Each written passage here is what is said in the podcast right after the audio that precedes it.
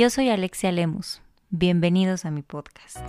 Aquí podrán encontrar muchos tips, experiencias, a increíbles invitados, a profesionales de la industria, que estoy segura que vamos a guiarlos, a inspirarlos y sobre todo ayudarlos a tomar mejores decisiones para ese día tan especial, su boda. No importa si eres la novia, el novio, la hermana, la mamá, un wedding planner o nada más estás aquí eh, aprendiendo sobre eventos. Estoy segura que te va a servir. Hola, hola, ¿cómo están? Bienvenidos a otro episodio del Gran Día Podcast. Bienvenidos a mi querida comunidad nupcial. Y si es la primera vez que me escuchas, yo te invito a que te suscribas y a que me sigas en todas mis redes sociales para que no te pierdas de ningún tip y de ningún consejo de utilidad. Y bueno, el amor se siente cada vez más en el aire, estamos ya muy cerca de San Valentín. Y si ustedes no lo sabían, las búsquedas de anillo de compromiso en Google se duplican en estas épocas. Es un tema que me encanta, que me preguntan mucho amigos, conocidos o en redes sociales.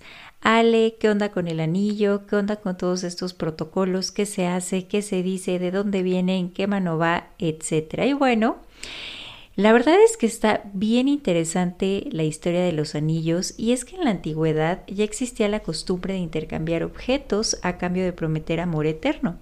Desde la prehistoria existen registros de utilizar marfil, plantas, hueso para hacer ataduras en las muñecas, tobillos o cintura de las mujeres. Los egipcios fueron los primeros en utilizar la sortija o el anillo como un elemento de amor y de eternidad. De hecho, las futuras novias lo lucían en el dedo anular izquierdo, ya que la vena amoris de ese dedo llega hasta el corazón.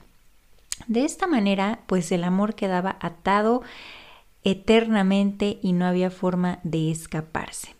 Los romanos entregaban un anillo de compromiso al suegro y otro a la novia para sellar su compromiso. Estos anillos eran de hierro que significaban posesión, fuerza y permanencia.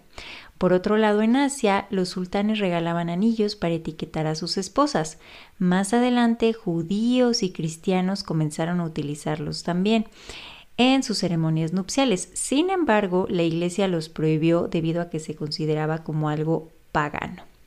Mucho tiempo después de que el clero lo aceptara como parte de este ceremonial de una boda, la tradición fue iniciada como tal por el archiduque Maximiliano de Austria en 1477, cuando le entregó a María Borgoña un anillo de oro con un diamante incrustado como muestra de su amor. Y bueno, existen varios anillos que se utilizan hasta llegar al día de la boda, ¿ok? El primer anillo es completamente opcional y puede utilizarse o no. Y es el famoso anillo de promesa que en los últimos años ha recobrado muchísima importancia y que prácticamente es la antesala al anillo de compromiso.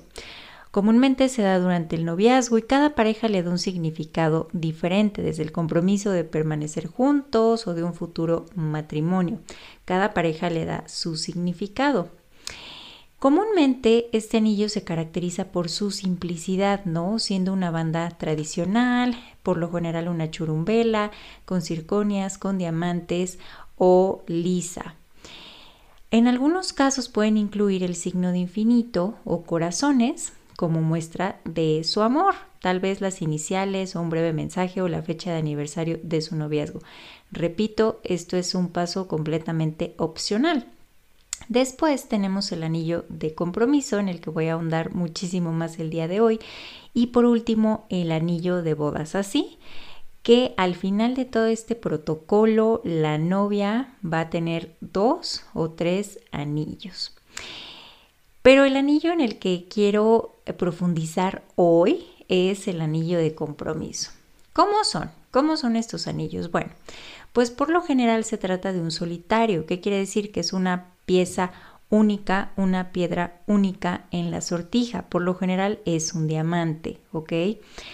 ¿Por qué un diamante? Bueno, porque Diferentes gemas o piedras preciosas pues guardan un significado diferente. Por ejemplo, eh, un rubí significa amor, las esmeraldas eh, hacen referencia al hogar y los diamantes, justamente su significado pues es la eternidad, son prácticamente indestructibles, duraderos e invencibles. Entonces, no es casualidad que los aristócratas hayan elegido los diamantes y se hayan hecho muy populares para contraer matrimonio. Existen diferentes cortes de diamantes, pero sin duda el más popular es el circular, seguido por el corte princesa. Y aunque ahora existen muchísimas formas de anillos, por lo general, el de compromiso siempre suele ser redondo debido a lo que significa que no tiene principio ni fin, como se espera que sea el amor de esta pareja. El metal más popular para, para estas piezas por lo general era el oro amarillo o el oro blanco, aunque recientemente se ha agregado el platino, pues obviamente tiene un costo elevado, así que ahora existen aleaciones como el paladio, que es una nueva opción. Este también se considera como un metal precioso, sino que pues mucho más barato. Les tengo otros datos curiosos sobre los anillos. Y es que el mes de febrero, en el que ya estamos, que acaba de arrancar, es uno de los meses más comunes para comprometerse, pues no es casualidad que sea el mes del amor. Sin embargo, el mes en el que más parejas se comprometen es en diciembre. Les voy a dar otro dato curioso. El 43% de los novios planea detalladamente este momento y el restante apenas tenían idea de cómo lo harían y un porcentaje menor, como un 10%, dejaron que el momento simplemente llegara y sin ningún plan. Como otro dato, el 78% de los anillos de compromiso son de diamantes. También existen excepciones y como siempre les digo, al tratarse de un protocolo social, pues no hay absolutos, ni hay normas, ni decretos. Y simplemente son costumbres, ¿ok? Existe también el mito de que el costo del anillo sea de uno a tres meses de salario y pues bueno, otra vez esto depende de cada pareja, pero sí puede dar un rango o una idea del costo que se espera. Me preguntan mucho también cómo, Ale, cómo puedo saber la medida, este, y se me hace muy curioso, pero bueno, les doy el tip. La medida estándar de las mujeres es del número 6 o del número 7. Mi sugerencia es que tengan una cómplice, hermana, amiga o si un día andan por ahí eh, caminando, paseando y tienen la oportunidad de que se pruebe la novia un anillo de compromiso, pues bueno, van a estar del otro lado. Me preguntan también, dentro de las curiosidades de los anillos, en qué manos se usan. Y bueno, en Estados Unidos, Canadá, Inglaterra y Francia, por lo general se lleva o se porta en la mano izquierda cuando la novia está, es decir, cuando aún no se casa, cuando recién se lo dan y durante todo el proceso de la boda. En países como Alemania, Rusia e India se da en la mano derecha. Y bueno, en México, una vez que te casas, pues este anillo pasa a la mano derecha, ¿ok? Como, como otra curiosidad que les tengo hoy sobre los anillos, la verdad es que también el precio va en relación a la antigüedad de la piedra o del diamante, ¿no? Los más recientes tienen cerca de 900 millones de años. ¿Se imaginan eso? ¡Wow! También hay algunos, eh, algunas curiosidades sobre los anillos y sobre su origen. En algunos países o culturas también se acostumbra que los anillos sean de descendencia, quiere decir que sean una herencia de la familia, tal vez de la abuela, de la mamá o de algún familiar. Y esto es completamente correcto y si el novio está de acuerdo puede ser modificado en tamaño o gustos. Algo que me preguntan mucho también es, eh, bueno, ¿cuándo comprarlo o cómo comprarlo? Por lo general, pues el novio lo compra como una eh, sorpresa para la novia, lo prepara, etc. Existen también otras parejas que optan por comprar un anillo simbólico para, para el momento, para anunciar este compromiso y después deciden comprarlo juntos, ¿ok? Esto pasa este, si no están como que muy seguros de, del gusto de la novia o de su estilo, esta puede ser otra opción.